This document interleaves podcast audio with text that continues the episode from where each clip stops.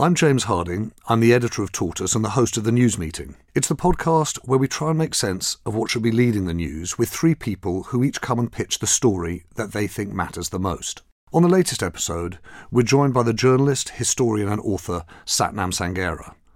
Like almost everyone, we go down the rabbit hole of that Princess of Wales photo editing story, and then Sathnam explains why he thinks the Church of England paying reparations for its links to slavery should really be leading the news. Just search for Tortoise News wherever you get your podcasts and follow the feed so you don't miss an episode.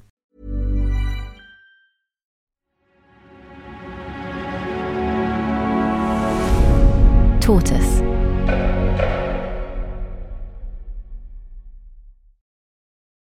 This is an exit poll, very carefully calculated, not necessarily on the nail. But here it is, 10 o'clock. And we are saying the Conservatives are the largest party. The Conservatives on 316. That's up nine. It's the evening of May 7th, 2015. Election day. In Labour HQ, the bomb has just dropped. I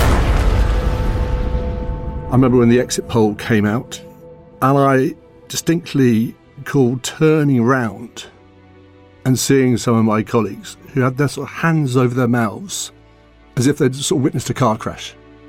Ed Miliband and his team had thought, had hoped, they had a good chance of getting Labour back into power after five years in opposition. Labour's communication director was Tom Baldwin. And the air just went out of the room. And I remember spending quite a lot that night going for long walks around St James's Park, discussing what had gone wrong, where this would go now. Baldwin and the traumatised team were in London. Ed Miliband was in his constituency in Doncaster. He was due to get a helicopter back to London that night and thought actually that looked too triumphant, so he drove back and we were all waiting for him when he came into the room and there were people in tears. And he said he decided to resign. Other leaders, like Edward Heath, Harold Wilson, and Neil Kinnock, had lost an election and continued on to fight another, or remained in office to oversee a succession, as had the losing Conservative leader in 2005, Michael Howard. Tom Baldwin thought his boss should do the same. And so I tried my best to say, look, if you could stay on for three or four months, it will stabilise the party, probably stop the party doing something stupid. But I think he'd had enough. Britain needs a Labour Party that can rebuild after this defeat so we can have a government that stands up for working people again. And now it's time for someone else to take forward the leadership of this party. So I'm tendering my resignation. I want to do so straight away because the party. I was on a live BBC election programme when Miliband made that speech. I remember saying that I thought he was wrong, immoral even, from Labour's point of view, to just flounce off the field. But I had no idea, none at all, and nor did anyone else, what his abrupt departure would lead to. The election of the most unlikely and radical leader in post war history. The takeover of the Labour Party by what had been thought of as its fringe. The hobbling of the referendum fight against Brexit. Titanic internal battles of increasing bitterness. Two more Labour election defeats, one closer than expected, and one worse than any Labour nightmare could have envisaged to be followed by the election of a new leader who, as the pandemic gripped the country, set about erasing all traces of the old one.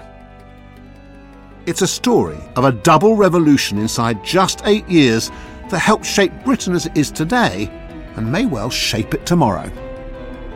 I'm David Aaronovitch from Tortoise. This is Eight Years Hard Labour. Episode 1 Jez We Can.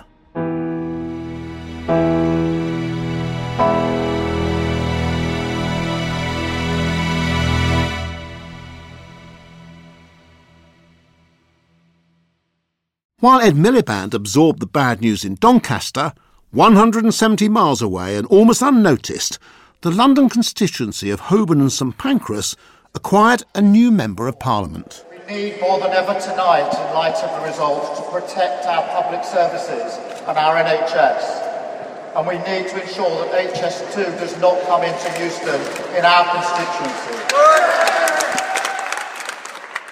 No HS2 to Euston? Let's see how that goes. But in fact, the new MP's more immediate problem, as it was for all his colleagues, was what kind of opposition Labour was going to be, and to that end, who would lead that opposition. And here, the rules had changed. Ed Miliband had bequeathed to his party a new system. Gone was the old electoral college of a third MPs, a third union members, and a third party members. In came one party member, one vote, and the three quid, even non party members could cast a ballot. The idea, explains Tom Baldwin, it would reduce the block vote of the unions and the influence of the union members and liberate the party to go out and sign up lots of new centrist members who aren't like the sort of hairy left wingers that uh, so many people in the media and beyond despise. What could go wrong?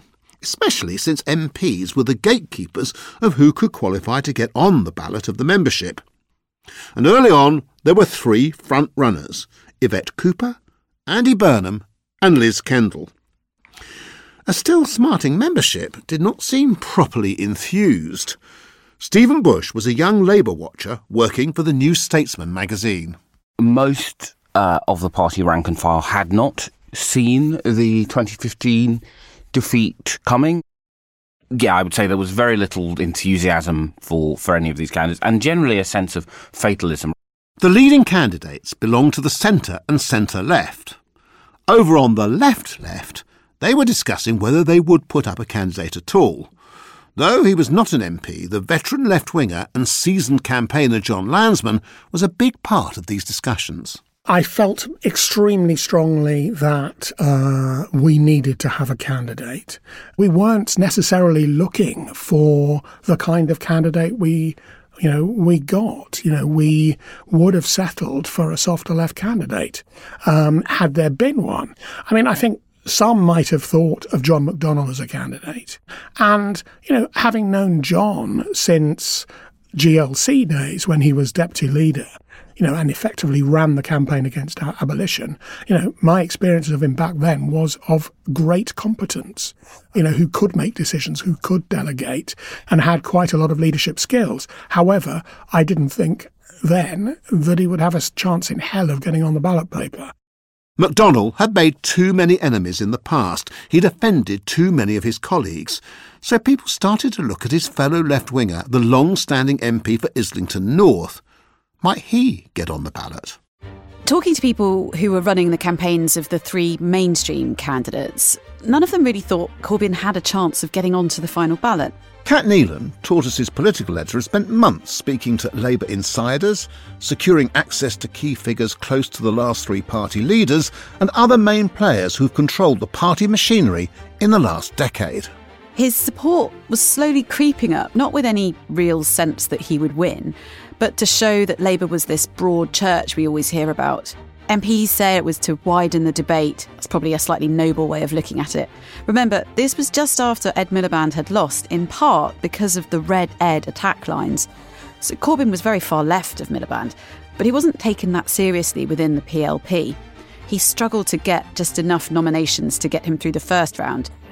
Ultimately, scraped through that to the next stage when members would vote. But as one person who was closely involved in Yvette Cooper's campaign told me, MPs kind of failed to realise just how disaffected a lot of their newer members were with the people they blamed for the Iraq war and for the financial crush. In fact, it was described to me as a boiling rage, and that's how it translated through voting for Corbyn. Many mainstream MPs, like Exeter's Ben Bradshaw, didn't hate Corbyn.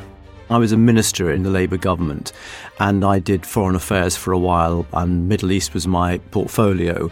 And I was aware of Jeremy because, of course, he had always been very engaged on um, Palestine, Israel, uh, and also actually on some, um, I thought, some rather admirable causes that no other MP seemed to be interested in, like the fate of the West Saharans uh, uh, and various other peoples who'd been hard done by around the world if you've ever been on a walking holiday or like a like real ale thing or you've like gone to a lower league football team, you've met someone a lot like Jeremy Corbyn, you know, who has like some rather odd interests and collects something and is like very polite and well mannered in that very English way.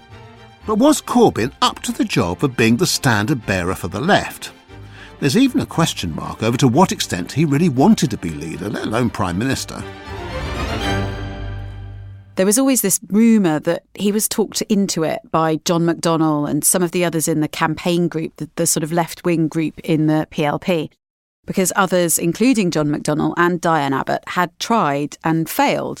And so Jeremy Corbyn was really the only plausible candidate left for the left wing group to, to coalesce behind.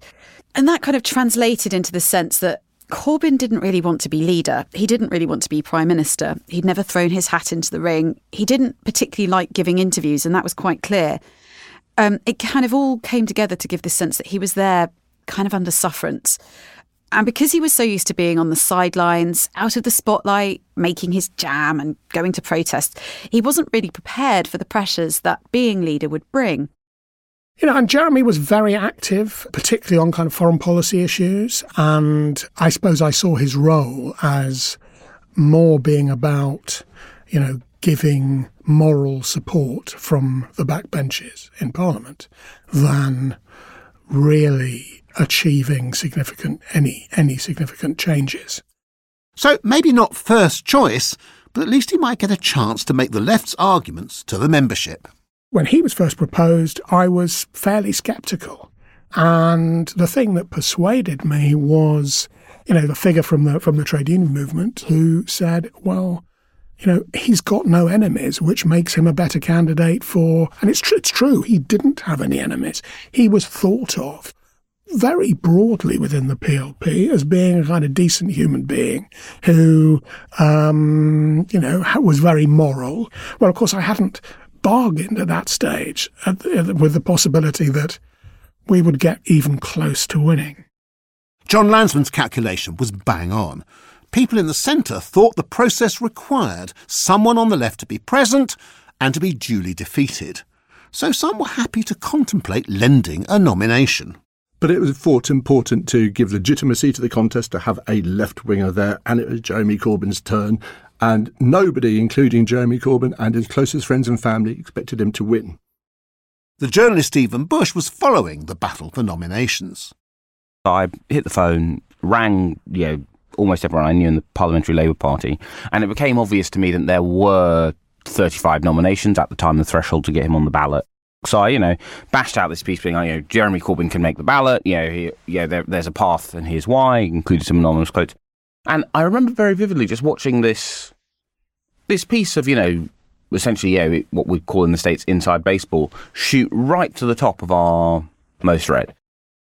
Two minutes before the deadline for nominations, Jeremy Corbyn, with 36, made it onto the ballot.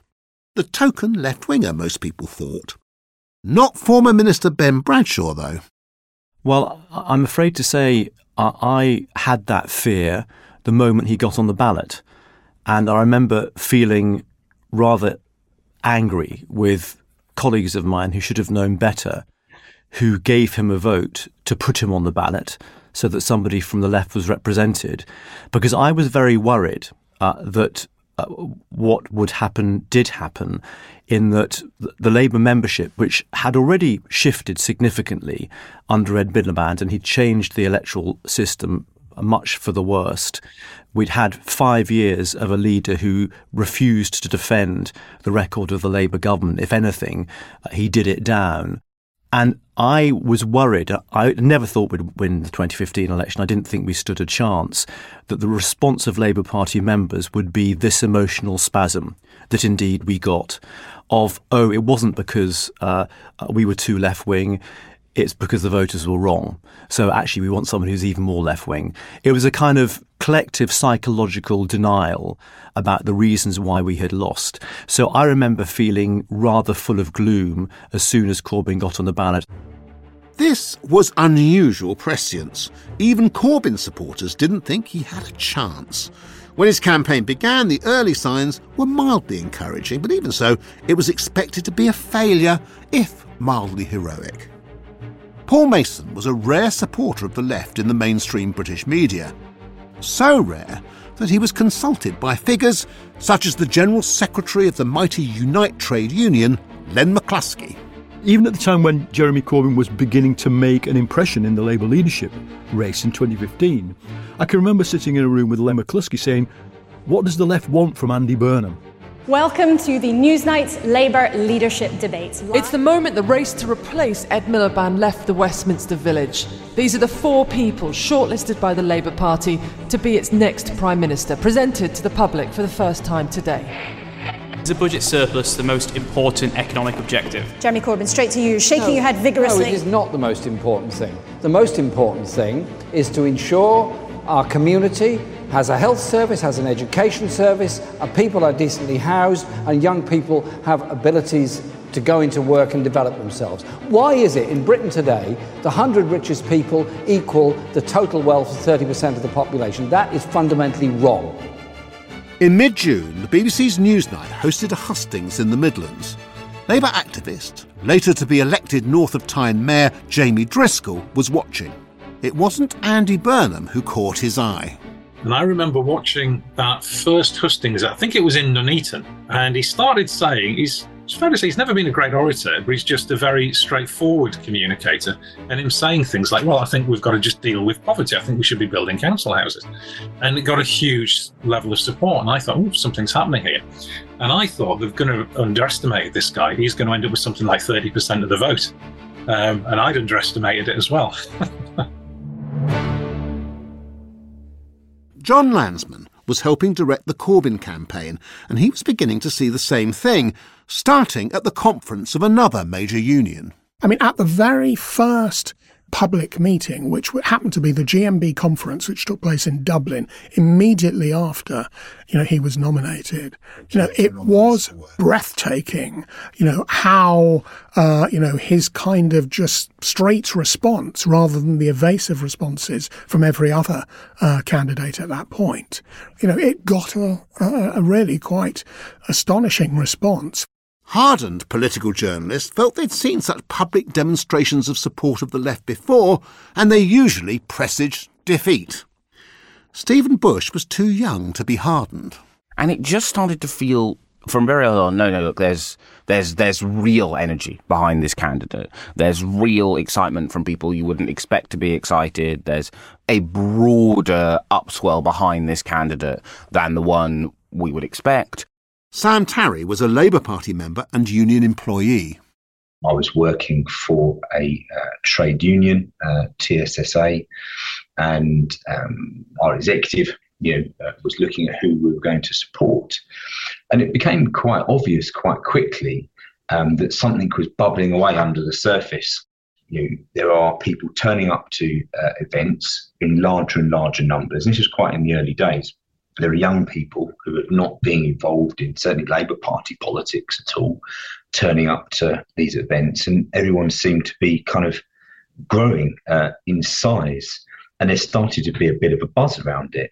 The hustings all became Corbyn rallies, right? Like he was the only person who was exciting to the activist.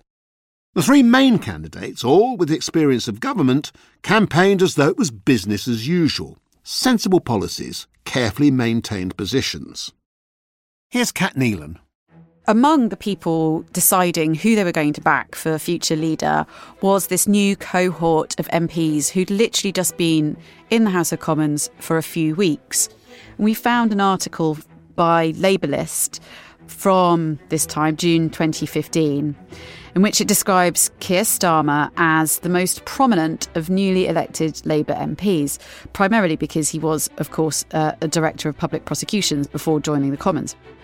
And it says he had nominated Andy Burnham to be the next leader. Now, at this point, Andy Burnham was the front runner. He had 65 MPs backing him.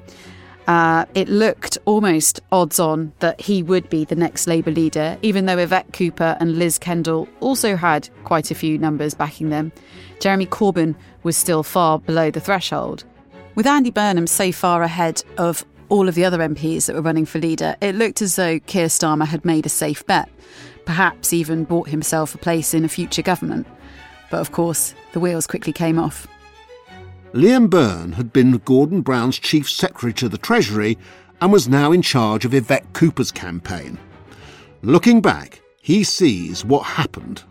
So I think what a lot of the Labour leadership candidates had underestimated was the boiling rage that had built up amongst Labour members about the pain and agony of austerity.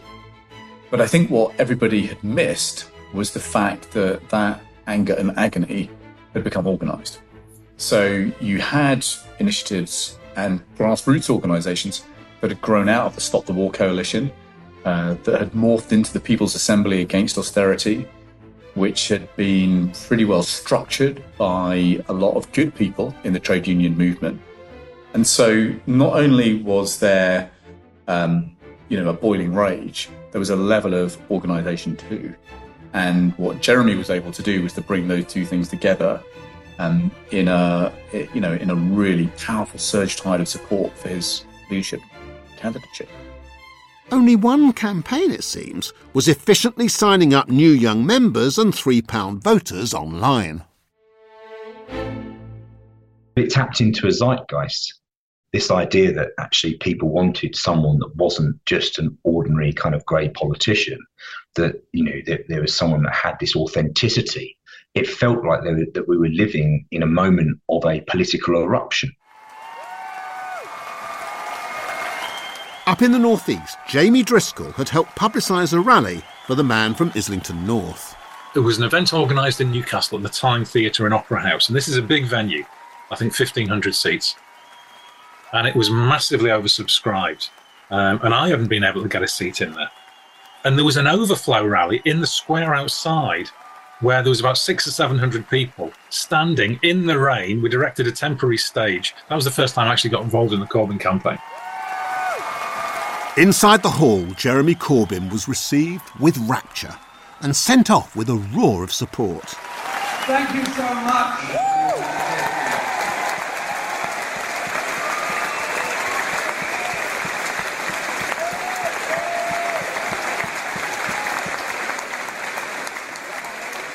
Commentators struggle with what seemed to be going on. I certainly did.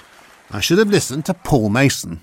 For probably you know, 2016, 2017, I, I, was a person in the media who was called on to explain. Because I have to tell you that in the mainstream media, Newsnight, the BBC, where I, and Channel 4 News, where I come from, there was extreme scepticism about Corbyn. Um, there was, I would almost describe it as incomprehension. How can this be happening?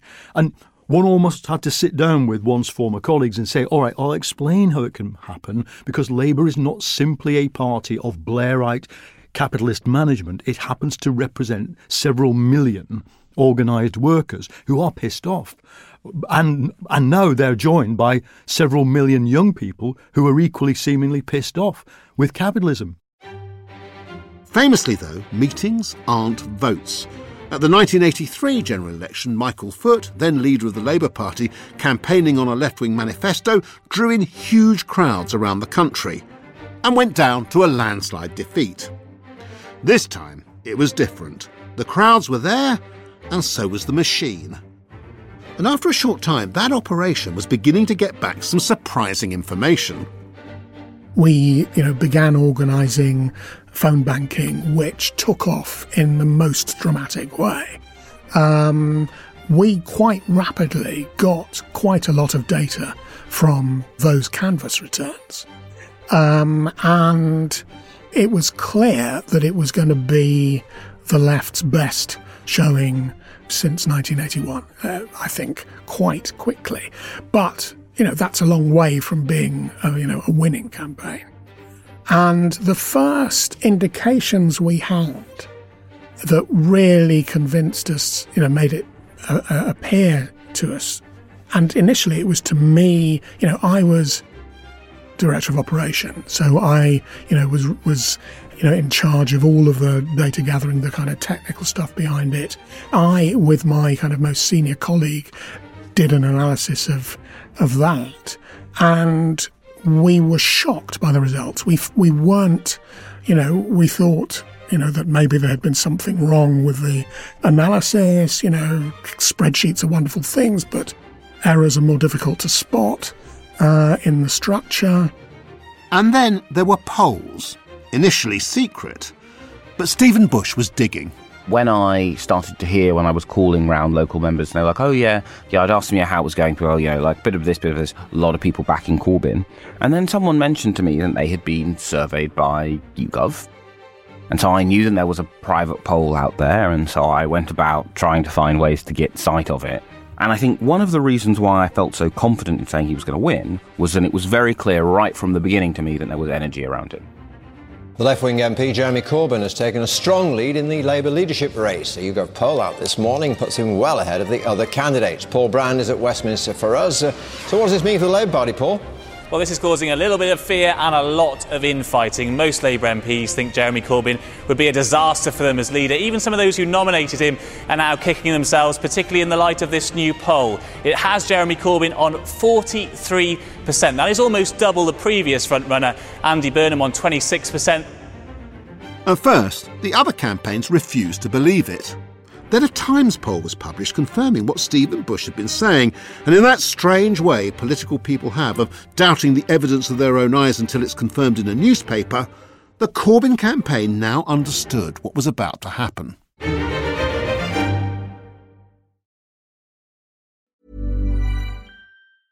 Hello, I'm Giles Whittell, Tortoise's deputy editor. On the News Meeting podcast, we try to make sense of what should be leading the news with three guests who each pitch the story they think matters most. And once a month, we record a live episode in our newsroom. The next one is on the 27th of March, and I'm going to be joined by the brilliant author and podcaster Elizabeth Day. To come to the event and tell us what you think should lead the news, go to tortoisemedia.com forward slash book. That is tortoisemedia.com forward slash book. It was only really when the time, the first Times poll came out, which was only about four days later, that you know it it really chimed pretty very precisely with the findings that we were getting. Do you remember the moment when you thought we're going to win this? I do remember that, and you know I was concerned about our ability to to deliver. You know, just to deliver the, you know, we had a tremendous operation in the campaign, but um, running an opposition, never mind a government, was a different matter. Locate yourself for me at the moment of revelation. We were in the offices. By then, I think we had more than one floor in the offices of the Transport and Salary Staff Association.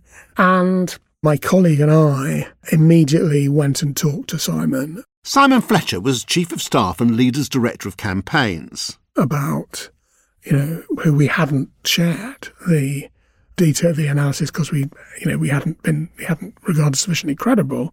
And, you know, at that point, fully briefed John McDonnell. Uh, so, you know, there was that two or three day gap. And, you know, it meant you know, my immediate thought was, you know, we've got to prepare for the possibility of winning, and that requires a great deal of thought. The Midlands MP Tom Watson, though not a Corbyn supporter, was clearly heading for victory in the separate deputy leadership campaign. And so John had a lot of discussions with Tom Watson about it and just how, you know, if you win, for example, just how do you manage the operation of appointing people to a shadow cabinet and, and junior places? In the less than kind way that Labour run these things, the candidates for leader were told the results before they entered the room. And if there was any lingering doubt about who had won, the faces of Jeremy Corbyn's opponents said it all. Jeremy Corbyn, 251,000. In the end, there was no room for doubt. Nearly 60% of the vote, nothing other than a landslide, a thumping win by the man who only just scraped onto the ballot. On the 12th of September 2015, the impossible was confirmed. A man who had never been a minister or a shadow minister, despite being in Parliament for 32 years, was announced as leader of Her Majesty's principal party of opposition. His bemused and defeated opponents tried to smile, gamely congratulated him, and then went off to calculate how long this strange interregnum would last. But their new leader had won while enjoying the support and confidence of a bare handful of his colleagues in the PLP, the Parliamentary Labour Party. Not exactly the most secure base from which to launch a bid to eventually become Prime Minister. Now Corbyn and his advisers had to work out what to do next, because the top man had never really run anything before. So I think there was broad agreement that the shadow cabinet would be an inclusive shadow cabinet of broad section of the PLP. You know, we recognised that a great deal of the PLP were going to be antagonistic. I don't think we really anticipated just how antagonistic and how quickly they became antagonistic. Uh, but there was a presumption that, uh, you know, we would try and be as inclusive as possible. Now there were some red lines, and, and you know, this was based on discussions with Jeremy. One major Corbyn supporter, however, had run things before bitter internal election campaigns, strikes, negotiations with intransigent employers, and a union with 1.2 million members. And even if the vast majority of his members hadn't voted for him or his political outlook, Unite General Secretary Len McCluskey still took it upon himself to try and order the world. Jeremy Corbyn's election, winning with a mandate which dwarfed anything previously given to any other leader of a political uh, party in Britain, will, I believe, be seen as a major turning point in British politics. There was a presumption that John McDonnell would take the role of, of Shadow Chancellor. We had a, uh, a meeting quite late in the day at which Steve Turner came as a representative of Unite. And Steve Turner came to deliver a message from Len McCluskey quite clearly that it should not be John McDonnell who was Shadow Chancellor. The message from Len McCluskey was essentially it should not be John McDonnell, it should be someone else. And there was very swift reaction against that, not least because we didn't want to be told what to do by Unite, by Len McCluskey. And, you know, that was a real, uh, I think, should have been to everyone a real warning. Jon Lansman knew that Corbyn's position and that of the Labour left would be precarious without a grassroots movement out there to support it, and went off to start up an organisation to do just that, which he called Momentum. Meanwhile, back in Westminster, Labour MPs debated with themselves as to what they should do, and decided that for the most part, in the short term, there was nothing they could do. I remember thinking that we had to live with this result for the time being because we are a democratic party, uh, and he had won uh, pretty uh, comprehensively. I think my overwhelming feeling was that the Labour Party is a deep, wide, and old institution um, that is resilient and strong. And what we have a duty to do, clause one of the Labour Party, is that you know our mission and purpose is to is, is to create a movement in the country that forms a government. And so, uh, you know, in a way, you had to respect the democracy and you had to respect the results. And so, the leader having been elected, you know, you had to kind of try and find a way to make it work. But at first, it was not clear quite how that could be done. Some old hands, like Yvette Cooper, refused offers to serve under Corbyn and retired to the back benches. Andy Burnham agreed to become Shadow Home Secretary. Yet other MPs, such as the newly elected member for Swansea East, Carolyn Harris, while not being Corbynites, felt that duty, a demanding mistress sometimes, called. Well, I think a lot of us took jobs under Corbyn's team because somebody had to do it.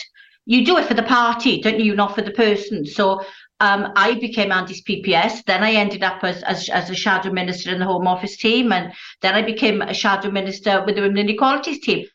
From early on, Harris was a friend and early admirer of another new MP, a rare knight on Labour's benches, the former Director of Public Prosecution Sir Keir Starmer, who accepted the role of Shadow Immigration Minister. Um, and as so many people were not serving, that I just, I imagine Keir was the same as me, felt that we had to make a contribution and in order to make us a credible opposition, because that's what we were, whether we were a good opposition or not is is not by no it, now I would say we weren't a particularly good opposition, but we had to be an opposition. It couldn't last though, could it? Some commentators speculated about how long it would be before Jeremy Corbyn got fed up with the pressures and compromises of office and took himself off. Except that the man himself appeared to be actually enjoying it. Thank you, Mr. Speaker. I want to thank all those that took part in an enormous democratic exercise in this country, which in, concluded with me being elected as leader of the Labour Party and leader of the opposition. I think we can be very proud of the numbers of people who engaged and took part in all those debates.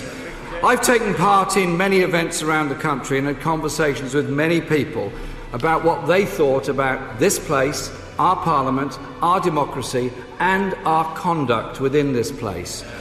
And many told me that they thought Prime Minister's question time was too theatrical, that Parliament was out of touch and too theatrical, and they wanted things done differently, but above all, they wanted their voice heard in Parliament. So I thought my first Prime Minister's question time, I do it in a slightly different way. And I'm sure the Prime Minister is going to absolutely welcome this, as he welcomed this idea in 2005. But something seems to have happened to his memory during that period. Um, Jeremy Corbyn had begun 2015 as a veteran backbencher who preferred his conscience and Latin American politics to the vicissitudes of power. He ended the year as the leader of the party of Attlee, Wilson, and Blair and he was having fun. Not for long, though. Now I want to speak directly to the British people to explain why. We are approaching one of the biggest decisions this country will face in our lifetimes whether to remain in a reformed European Union or to leave. It couldn't last.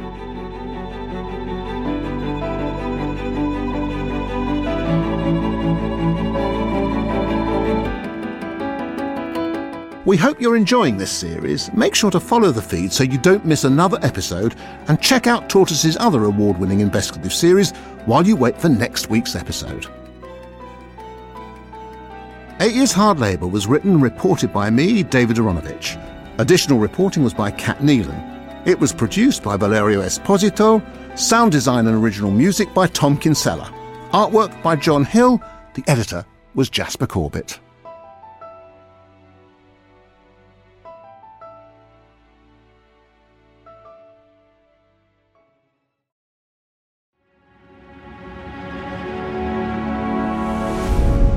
Tortoise.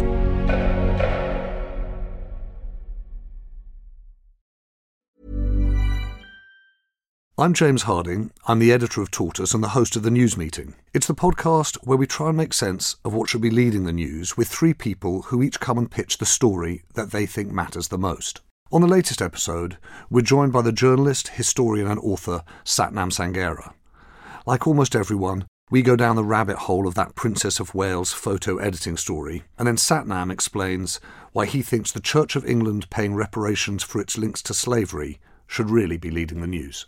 Just search for Tortoise News wherever you get your podcasts and follow the feed so you don't miss an episode.